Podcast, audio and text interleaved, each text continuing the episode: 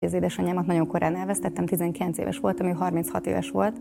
Én most pont annyi vagyok, mint amennyi idős ő volt sajnos. Napi szinten eszembe jutott, hogy neki ennyi, eszembe jut, hogy neki ennyi jutott. Tehát én itt vagyok 36 és fél évesen, neki pontosan ennyi jutott az életben. Mi történt édesanyáddal, Autóbaleset. A munkahelyéről, egy konferenciáról jött haza, januári nap volt valószínű, egy, egy januári um, szombat volt, és, és valószínűleg csak megcsúszott az autó. Letérdeltél? Nem. Nem. Az nem az anyádra vallott volna. Nem, és ez pontosan így van, amikor megtörtént a baleset, nem is tudom, hogy ezeket miért hoztam meg egyébként most veletek ennyire mélységesen. Amikor megtörtént a baleset, akkor én elmentem egy ügyeletre, hogy kérjek nyugtatót, hogyha bárkinek a családból szüksége lenne rá. Fú, én, e... én még soha nem mentem bele ebbe a témába szerintem, de, de azt is tudom, hogy olyan sokan élnek át tragédiákat az életben, és és olyan sokan nehezen dolgozzák fel őket, és, um, és én, nekem az segített mindig, ha beszélek róla. A Homántűn mai vendége Polgár Krisztina, aki 2017 óta él az Egyesült Államokban? Igen, egészen. Igen, elindultunk kettő évre, sziasztok! Kettő évre? Elindultunk kettő évre, ez, ugye a matek szerint 2019 óta itthon kellene lennünk, de valahogy egy picit kint ragadtunk. Hogy jött Amerika?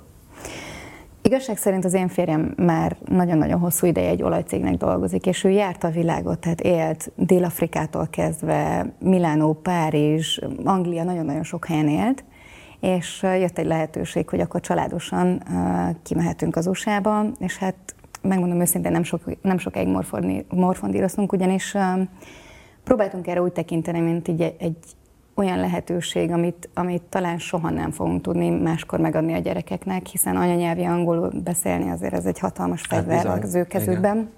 És, és úgy voltunk vele, hogy jó, kettő évet kipróbálunk, meglátjuk, hogy milyen, ha nem jó, akkor hazajövünk, hála Istennek azért az otthon az mindig otthon lesz, ha pedig jó, akkor egy picit, picit ha tovább húzunk. Olajvállalat Texasról van szó? Tehát a texasi olajvezetők képzeljük ezt, ezt, ezt, ezt akartam kérdezni én is, hogy Amcsi nem nagy, de mégis hol? Nem nagy egyébként, Texas sem nagy, tehát hogy az, hát azon szoktuk viccelődni, hogy amikor elindulunk egy ilyen autós túrára, akkor 10 órája, 11 órája vezetünk, és még mindig Texasban vagyunk. Igen, tehát, hogy és mindig ugyanolyan minden, nem? és ugye mondják, kb. hogy minden nagy Texasban, ez tényleg így van. A távolságok, a méretek egészen elképesztő. A frigyik, én azt imádom. Ja, igen. Frigyik meg az autók, szerintem kitalálták ja, a, a világot. Nem ilyen összehúzom magam, kinyitod azt Olyan. a fricsit, az olyan, mint egy háromajtós kolóniás. És elárulom, hogy ezt is úgy lehet megtölteni, hogy nekünk venni kellett egy másikat a garázsba, tehát a dupla ajtós hűtőből még egyet kellett a garázsba venni, hiszen nem tudom, lehet, hogy ez egy ilyen felhalmoztunk, de nincs az a hűtő, amit ne lehetne megtölteni. Ám, Viszont tényleg igaz. az autók és a, a házak, minden hatalmas. Könnyű volt megszokni? Neked?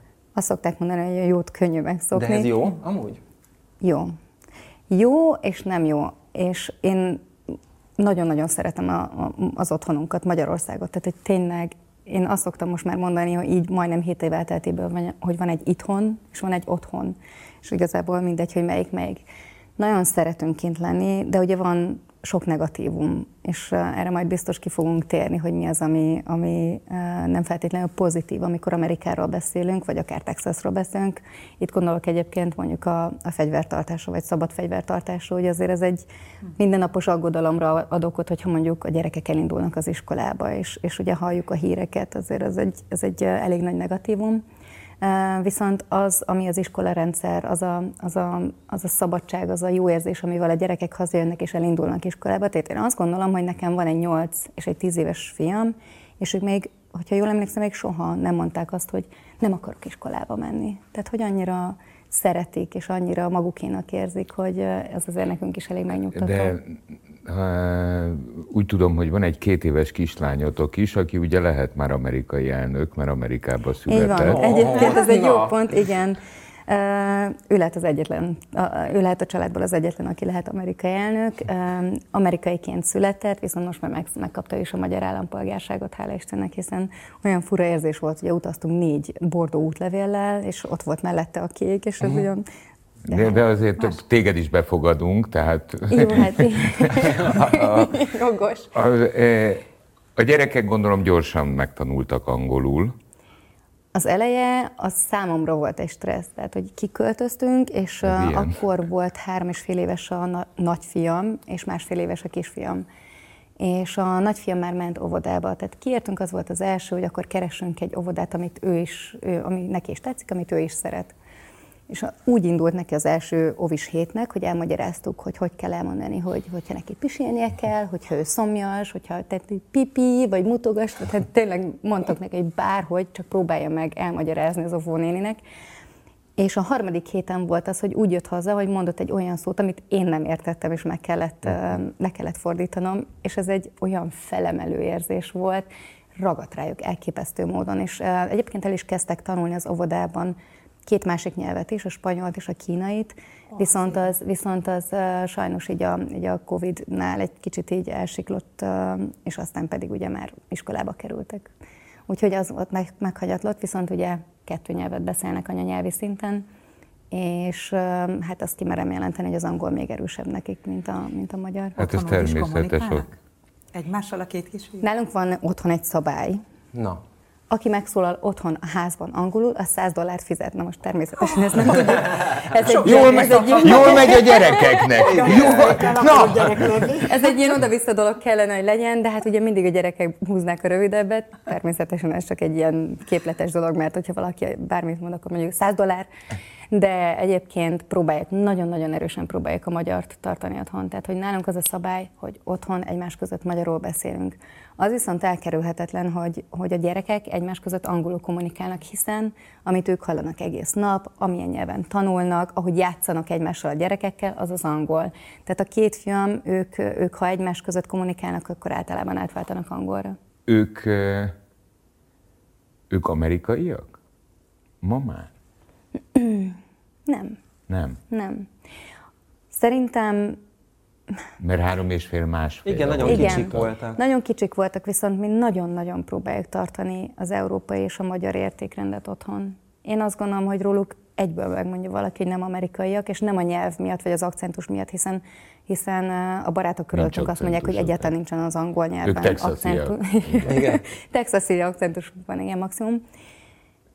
Viszont szerintem mind viselkedésben, mind abban, ahogy másokhoz viszonyulnak, vagy ahogy hozzánk viszonyulnak, az nagyon európai.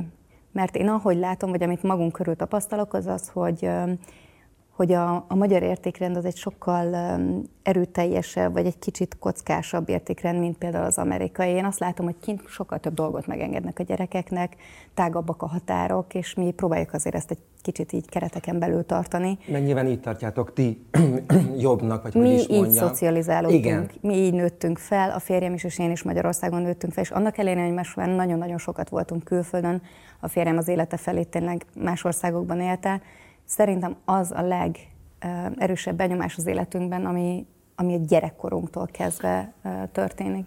Ugye mindenhol csak azt lehet tehát olvasni és hallani, vagy látni, hogy a férjed kapott az Egyesült Államokba egy állásajánlatot. Houstonban éltek? Mellette, igen. Mellette. Hát a mellette az amerikai mércével mellett, az azt jelenti, hogy 300 kilométerre. Igen, mint mondjuk a Nem, 40 percet, tehát egy olyan 40-50 kilométerre Houston belvárosától. A, hát az azt jelenti, hogy be, Houston belvárosában laktok, mert amerikai mércével Igen. ez kb. annyi. A peremén, mondjuk Igen. így, hogy a peremén. E, és amit ki tudtam kukázni, mert sehol nem lehetett e, megtalálni, és most kiderül, hogy jól kukázok-e, a, azt hiszem egy LinkedIn profile volt, hogy a, a férjed az ennek a bizonyos olajtársaságnak a, az igazgatója lett menet közben, vagy valamilyen igazgatója. Hár igazgató volt, igen, tehát hogy egy, igazából ő foglalkozik így a humán oldalával a cégnek, szinte nem is számítana, hogy, hogy olajjal foglalkozik igen. a cég, vagy bármi mással, inkább mert... emberekkel foglalkozik egyébként, igen. És ő erre a munkára is ment ki hat évvel ezelőtt? Nem, hát ugye ez egy ez mindig egy ranglétra, tehát Aha. az ember elkezdi valahol gyakornokként a 20 évvel ezelőtt, és aztán szépen Tehát ez azt jelenti, oda akartam kiukadni, hogy eh, akkor ő befutott ezek szerint hat év alatt egy amerikai karriert. Amerikai karriert? igazából, vagy akár beszéltünk arról, hogy ez egy világkaré, ez egy világcég, tehát hogy ez egy óriási nagy cég, több tízezer dolgozóval. Több tízezer embernek ő a személyzetise? Végül is uh, egy nagyon fogós kérdéseket teszel fel, nem, tudom, nem is tudom, hogy hogy magyarázom el. Ágazatok vannak, Aha. és igazából Végül is igen, ő, ő foglalkozik a, ez, ez hát a akkor, részével, de természetesen neki annál... is vannak főnökei, tehát hogy ez a... szinte egy ilyen végeláthatatlan lista, amikor ugye az ember a, a ranglétráról beszél. És akkor ti most élitek az amerikai vezetőmenedzserek hétköznapi életét? Pozitív értelemben? Hozzáteszem, hogy amikor mi megismerkedtünk annó 2010-ben, akkor ugye ennél a cégnél dolgozott már, de nem, nem, nem egy ilyen magas pozícióban. Tehát, hogy mi ezt a ranglétrát szinte együtt végig jártuk jártál. végig. És ugye lehet azt mondani, meg ilyenkor így elgondolkodik az ember, hogy mit csinálsz te odakint, nem, nem csinálsz semmit. Egyébként elmentem dolgozni, mielőtt a kislányom meg, megszületett, és a, az utolsó hónapig dolgoztam. De ettől függetlenül sokszor megkapom, hogy, hogy de tényleg te, te egy ilyen unatkozó feleség vagy odakint. Ilyenkor azért elgondolkodom, hogy vajon ők végig gondolják azt, hogy nekem volt valahol itthon egy, hát ha karriernek lehet nevezni, akkor nevezzük annak, de, de én ezt tudtam volna tovább építeni. Mégis úgy éreztem, hogy a családunk jövője miatt, a gyerekeink jövője miatt én ezt, én ezt a dolgot feladom, és szeretném, hogyha, hogyha ezt a vonalat tovább építenénk, és igazából inkább ott leszek a férjem mögött egy, egy biztos hátországnak, és a gyerekeimnek biztos hátországnak, mint hogy a saját kis esetleges karrieremet építsem.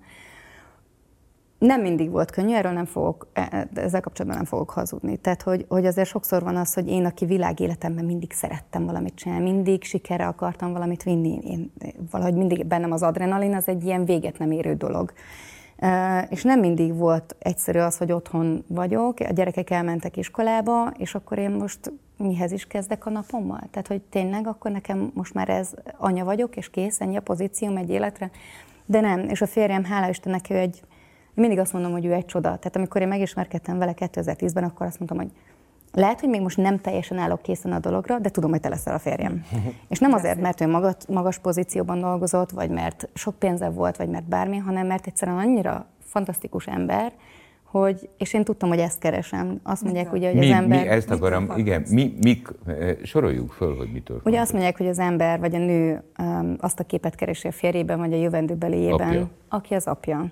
Az én édesapám egy csoda szintén, tehát hogy, hogy arról már sokat beszéltem, hogy az édesanyámat nagyon korán elvesztettem, 19 éves voltam, ő 36 éves volt, én most pont annyi vagyok, mint amennyi idős ő volt sajnos, de hogy nekünk az apukánk így mindig egy bástyaként volt ott, előtte is és utána is. És, és valahogy, amikor a férjemmel találkoztam, akkor azt éreztem, hogy, hogy ő ugyanez a bástya. És hogyha gyerekeink lesznek, akkor ő ugyanez a bástya lesz nekik, mint amit én gyerekként megéltem az édesapámmal kapcsolatban. És, és igazából ennyi. Én szerintem számomra az volt a legfontosabb, hogy, hogy milyen, milyen apának tudom elképzelni a jövendőbelimet. A, a, apukád mennyi idős? Most 55. 55. Nem, a, nem akarod kikényszeríteni Amerikába? Vagy őt nem lehet? Nem, hál' Istennek van azóta boldog kapcsolata Aha. itthon, és, és ők egyébként nagyon lokálpatrióták, tehát hogy ők szeretnek itthon lenni, egyébként mi is azok voltunk mondjuk, de, de azt gondolom, hogy egy bizonyos, nem is kor után, hanem egy bizonyos rendszert, hogyha berendezett az ember, akkor már nem akar nagyon mozdulni. A gyökerekből nehéz kiszakítani. Gyökerekből ugye a nyelvet már nem szívesen papa. kezdje el egy idő után uh-huh. tanulni az ember, vagyis hát nem feltétlenül olyan könnyű. De persze jó lenne, ha kijönnének. De... Sokat dolgozik a férjed? Nem. Nem. Tehát Hál időben nem, nem az van, hogy reggeltől éjfélig?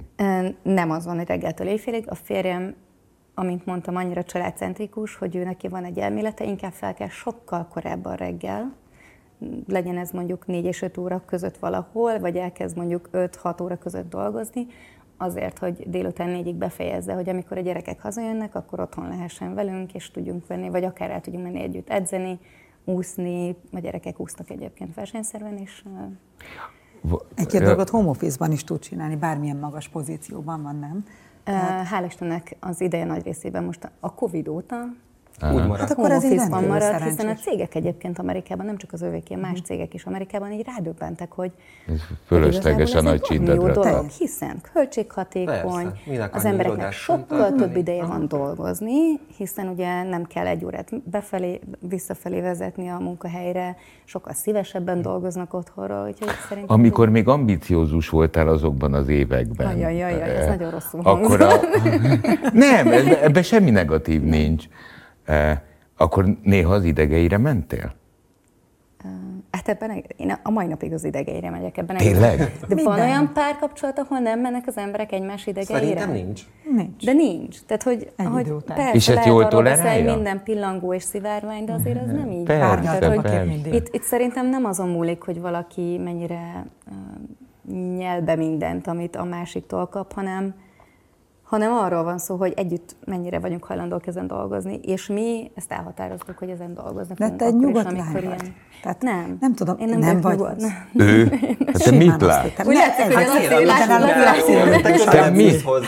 Te mit lát? magából az, az egyébként egyfajta kiegyensúlyozottság és nyugodtság. Szerintem is Kiegyensúlyozott vagyok, minden mellett azért én az egész életemben tényleg egy ilyen őrültebb kategória voltam. Tehát, hogy nekem voltak tévéműsorok, amikor a legőrültebb dolgokat kellett csinálni, és nekem azok voltak a kedvenceim. Még 17 évesen annó forgattam ilyen, ilyen ö, olyan kívások voltak, amikor pókokat raktak ránk, meg helikopterről zuhantam. Ó, meg a rettegés foka, Igen, valóban. nem akartam mondani, mert nem tudtam, hogy de lehet. Nyugodtan lehet. De egyébként jó is, hogy ezt most újra szóba uh-huh. hoztad, mert itt azért is voltam kicsit talán csöndben, a megszokottnál csöndesebb, mert két dolgon gondolkodom. Az egyik, ami nagyon érdekel, a, amit mondtál, hogy, hogy az elején Amerikában azért kerested a helyedet, anyaként. Tehát ki ebből a pörgésből, hogy helikopterből ugrász, pókokat raknak rá, szépségkirálynő vagy, a médiában szerepelsz, imádnak az emberek, és az, az egész közeg, egyszer csak ott állni, reggel, mint kilenckor a hűtő előtt a nappaliban, hogy na, és akkor most mit fogok csinálni? Ugye ezt mesélted És a kávéval el. várni az iskolabuszra. Na igen, oké, de jön a busz, elviszi a gyerekeket, és ott maradsz.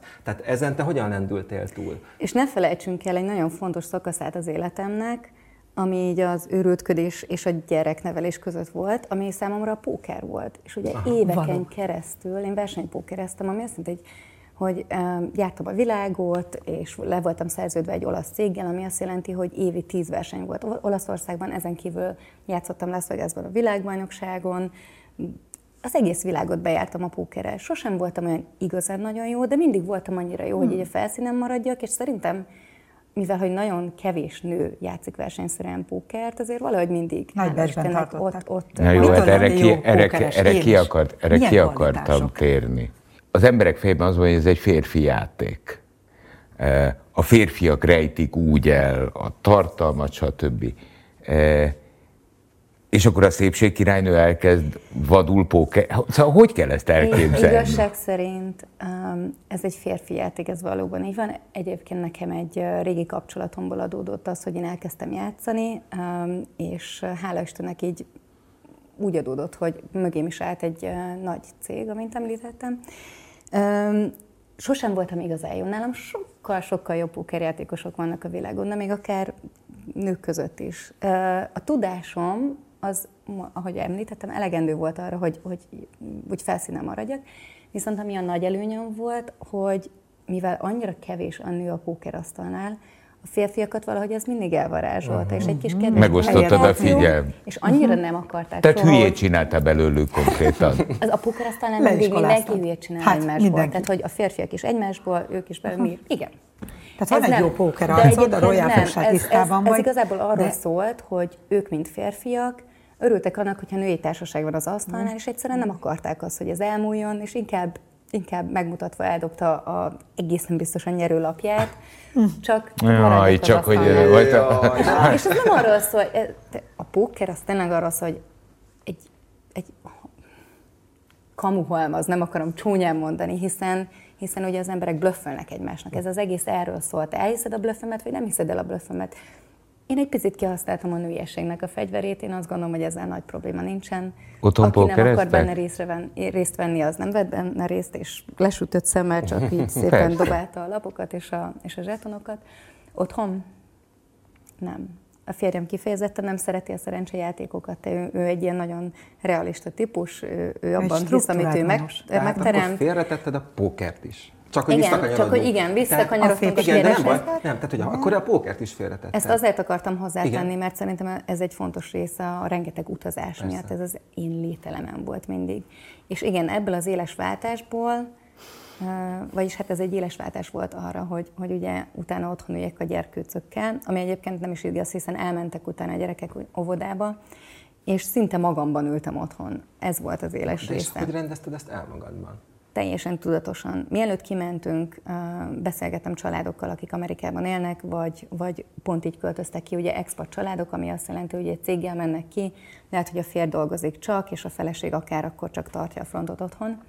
És mindenki azt mondta, hogy a legfontosabb része az, hogy ha te, az anya, jól érzed magad, akkor mindenki jól fogja magát érezni. Ha te egy személyben nem vagy jól, akkor senki, a férjed azon fog stresszelni, hogy úristen, ő most otthon van és rosszul érzi magát, a gyerekek folyamatosan egy fancsali anyát fognak látni. Tehát ez nálam egy teljesen tudatosan felépített dolog volt, hogy oké, okay, én ezt most élvezni fogom. Ha ezt most eldöntöttük, akkor azt tartom szem előtt, amit célként tűztünk ki, hogy legyen a gyerekeknek egy anyanyelvi angol kommunikációja, és hogy de és mit egy lehetőséget adjunk. Hogy, hogy húztad ki magadat a hajadnál fogva ebből? Amint mondtam, tudatosan. nem mindig sikerült, tudatosan, amennyire tudtam tudatosan, De és mindig kerestem, élvezni, hogy... mindig kerestem magamnak egy kis tennivalót. Tehát, hogy amikor a gyerekek már, a két fiam elment iskolába, és mielőtt a kislányom megszületett, hiszen ott azért van egy elég erős Igen. 8 és 6 éves korkülönbség, akkor elvégeztem különböző tanfolyamokat. Elkezdtem dolgozni egy medical spa-ban, ami egy ilyen, igazából szinte egy ilyen orvosi központ és egy szépségszalon között van, ahol ilyen különböző kezeléseket végeztek. Nekem az volt a lényeg, hogy emberek között legyek, angolul gyakoroljak és tanuljak, új dolgokat tanuljak meg, és igazából valahogy egy picit beépülni ebbe a rendszerbe. Milyen kezeléseket tudsz elvégezni? nagyon sok, le tudok Mondj fogyasztani, egyet. tudok mindenféle szépség praktikákat, ráncokat eltüntetni, és mindent egyébként. Még egy, még egy szemöldök tetoválói tanfolyamot is elvégeztem, ne. mert ez egyszerűen annyira tetszett, viszont azt már, azt már 80 napos kismamaként, úgyhogy arra már nem volt lehetőségem eddig, hiszen ugye az elmúlt két évben otthon voltam a kislányommal. Tehát akkor folyamatosan tevékenységeket kerestél Mindig. magadnak tudatosan, hogy foglald el magad, és ne legyél boldogtalan anya. Mindig. Boldogtalan anya, szerintem ez is valahol egy ilyen, valahol döntés. Tehát, hogy én mindig próbálok arra tekinteni, a pozitív, a pozitív dolgokra tekinteni, mint cél. Egyébként a férjem segít nekem ebben rengeteget, hiszen ő az, aki, aki realista, én meg azért el tudok így kicsit repkedni a, a valóságban. Na, na, na, na, na, álljunk meg, álljunk meg, mert kezdem egy póker csatába érezni magam. Tehát a, a, a, a helyzet a következő. Na te rohadtul két lábon állsz a földön, azért ezt... Igen? Igen. És az jó vagy rossz? Szerintem remek, mert, mert, mert a realista emberekkel lehet reális beszélgetéseket folytatni, és nem, tehát szerintem te nem hűltél meg az amerikai álomtól, nem, te, te pontosan tudod, hogy mi miből van az életben, nem illúziókat kerget. Ebben azért van igazad, mert szerintem én ezt nagyon képes vagyok kívülről nézni ezt az egész szituációt. Tehát látom azt, hogy például milyen sokan, nagyon sokat adnának azért, hogyha lenne egy ilyen lehetőségük például az életben. És amikor mondjuk egy picit elszontyolodom, vagy egy picit arra vágyom, hogy hogy egy kicsit magamból többet hozzak ki, akkor, akkor tudatosan gondolok erre. De nem ájultam el az amerikai élettől egyáltalán. Na, Tehát, hát igen, szerintem, ez a másik, szerintem úgy igen. látom, ahogy ezt látni kell. Na, na, és milyen? Mert ugye amikor mondtad, hogy az európai értékrend és az amerikai közötti különbség az létezik és van, és a gyerekeket szeretnétek benne tartani az európai értékrendben, akkor kezdtem el ezen gondolkodni, hogy hát mondjuk 20 évvel ezelőtt, de, de, de a 90-es években egészen biztosan szerintem az volt itt az általános hozzáállás Európában, hogy Amerika az álom a minden. És hogyha megtehettük volna, hogy ott elkezdünk élni, és a gyerekek ott születnek, akkor mindent hátrahagyva rohantunk volna amerikaiakká válni. És ehhez képest ti most arra törekedtek, hogy a gyerekeket és nyilván magatokat is megtartsátok az európai értékrend kereteik között. Mi változott? Milyen ez az Amerika, ami, ami miatt ennyire ragaszkodtok Európához? Azzal, hogy a gyerekeket kivittük Amerikába, mi adtunk nekik egy, egy ilyen kinyitott kalitkát. És ez egyáltalán nem biztos, hogy ők ott akarnak lenni, vagy egyáltalán nem biztos, hogy Magyarországon, vagy bármelyik más országban a világon. És szerintem ez a tudatosság bennünk abból ered, hogy szeretnénk mindenfélét megtanítani nekik. Tehát látják az amerikai létet, és, és látják a magyar uh, létet is, vagy a szülőséget, vagy a családmodellt.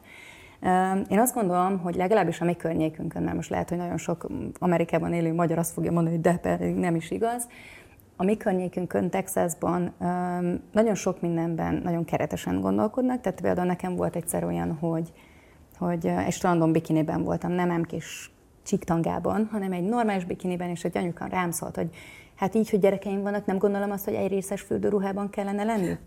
Tehát, hogy vannak nagyon Nincs keretes karcsú, dolgok. három gyerekes viszont anyuka. nagyon. Pedig semmi kirívó nem volt benne.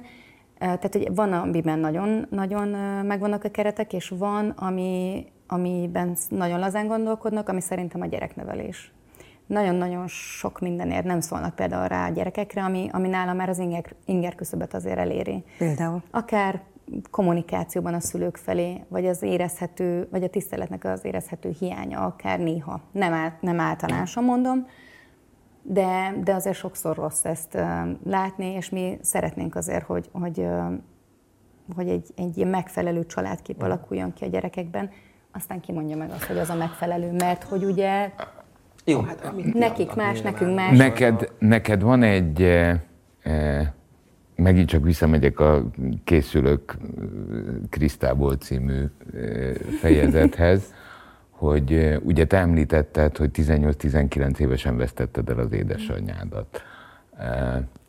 Az az érzésem, hogy neked lett a 18-19 év alatt, ezt egy posztodból következtetem, és majd szólsz, hogy helyes vagy nem, eh, lett egy képed 18-19 éves korodig az édesanyádról, az ő ritmusáról, az ő életéről, eh, és a mai napig van benned, eh, mert neked az tetszett, az a ritmus, tehát ő, ahogy értelmeztem, téged szabad elvűen nevelt. Tehát nem klasszikus értelemben a, a, a, önálló volt, de te nagyon ragaszkodtál hozzá. És, és neked ez a kép szerintem annyira tetszik, hogy te ennek is szerettél volna, vagy szeretnél megfelelni. De nem ez a normális? Tehát, hogyha egy De, jó ha jó a kép, lát akkor az abszolút. ember, akkor azt szeretné továbbvinni. Igen. És én... Milyen volt? Ő, az édesanyám, olyan, mint én. és ezért teljesen igazad van egyébként, tehát, hogy valahol tudatosan, valahol tudat alatt az ő, ő egy nagyon szabad elvűnő volt egyébként, tehát, hogy ő imádott élni, ő mindig mindenben benne volt, és ő volt az, aki soha eszembe nem jutott volna egyébként az első szépségversenyemre se feliratkozni, vagy egy, egy modellválogatásra elmenni, egy castingra, sehova, sehová. De ő így elkezdte az utamat így egyengetni, és minden egyes pillanatban ott volt velem. Nem volt olyan válogatás, amire ne jött volna el, vagy olyan szépségverseny, ahova ne toborzott volna oda száz embert, és mindenki jött, és mindenki szurkolt, és tényleg ő volt a menedzserem, a, az útmutatóm, a barátnőm, nagyon-nagyon sok személy volt, ő így egy személyben, és,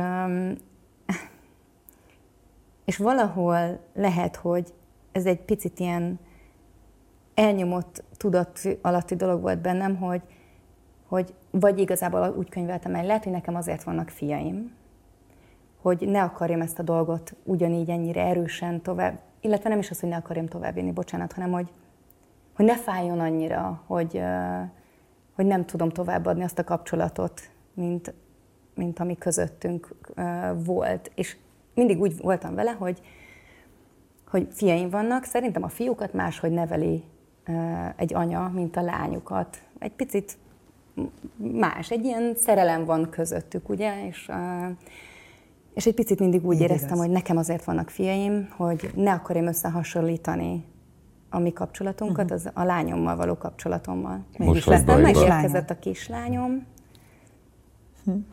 és számtalanszor minden egyes nap eszembe jut, hogy, hogy vajon ő hogy fog rám gondolni. Tehát a fiaimmal kapcsolatban azért gondolok így másként erre a szituációra, mert, mert a fiúk szerelmesek az anyukájukba is fordítva. De egy lány szerintem valahogy reálisabban hmm. látja az anyját, hiszen később neki is lesznek gyerekei.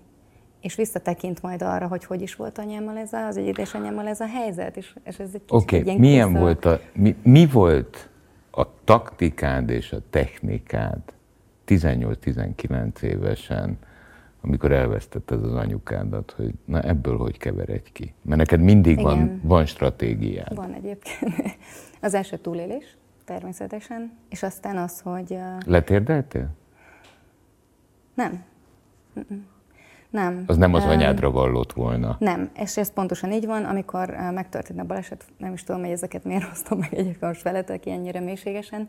Amikor megtörtént a baleset, akkor én elmentem egy ügyeletre, hogy kérjek nyugtatót, hogyha bárkinek a családból szüksége lenne rá, hiszen ez egy olyan tragédia volt, egy olyan 36 évesen egy hirtelen így kirántották az életünkbe, és ott álltunk, hogy hol van az édesanyám, hol van a feleségem, hol van a gyermekem. Ugye a nagymamámnak az egyébként egyetlen gyermeke gyermeke volt édesanyám. És valahogy, valahogy egyikünk se nyúlt hozzá, és eszünkbe se jutott, hogy hozzányúljunk ez a gyógyszerhez, mert valahogy annyira egymásba kapaszkodtunk, és ott voltunk egymásnak. Aztán a stratégia az úgy továbbment abban, ahogy telt múlt az idő, hogy jó, akkor viszont én most bizonyítani fogok neki, magamnak, igazából nem tudom. De azt tudtam, hogy amilyen ő, és amit faragott belőlem, én azt szeretném továbbvinni, és szeretnék élni. Tehát, hogy ő annyira tele volt élettel, hogy tudtam, hogy ez az én utam is. És ez valahol az alaptermészetemben is benne volt, valahol pedig ezt láttam, az élet jó, az élet szép, és valahogy mégis milyen igazságtalan nem, hogy aki, aki ennyire szeret élni, annak ilyen kevés jutott belőle. És hát a mai napig ugye napi szinten eszembe jutott, hogy neki ennyi, eszembe jut, hogy neki ennyi jutott. Tehát én itt vagyok 36 és fél évesen, neki pontosan ennyi jutott az életből, és nem felfoghatatlan számomra ez az egész. Viszont azt tudom, hogy, hogy sok, sokat, sok életet beletett azokba az években. Mi történt édesanyáddal, Kriszta? Autóbaleset. Isten. És nem ő volt a hibás? Igazából egy munka, a munkahelyéről, egy konferenciáról jött haza, januári nap volt valószínű, egy, egy januári um, szombat volt, és, és valószínűleg csak megcsúszott az autó. Igen. Egyébként, hogyha, hogyha ne adj Isten lett volna hibás, vagy tudnánk arról, hogy volt ott valaki körülötte, nem tudok vele mit csinálni, de lehet, hogy egy életre szólatus kellene bennem, hogy, uh-huh. hogy volt ott valaki, aki tehet erről a dologról, de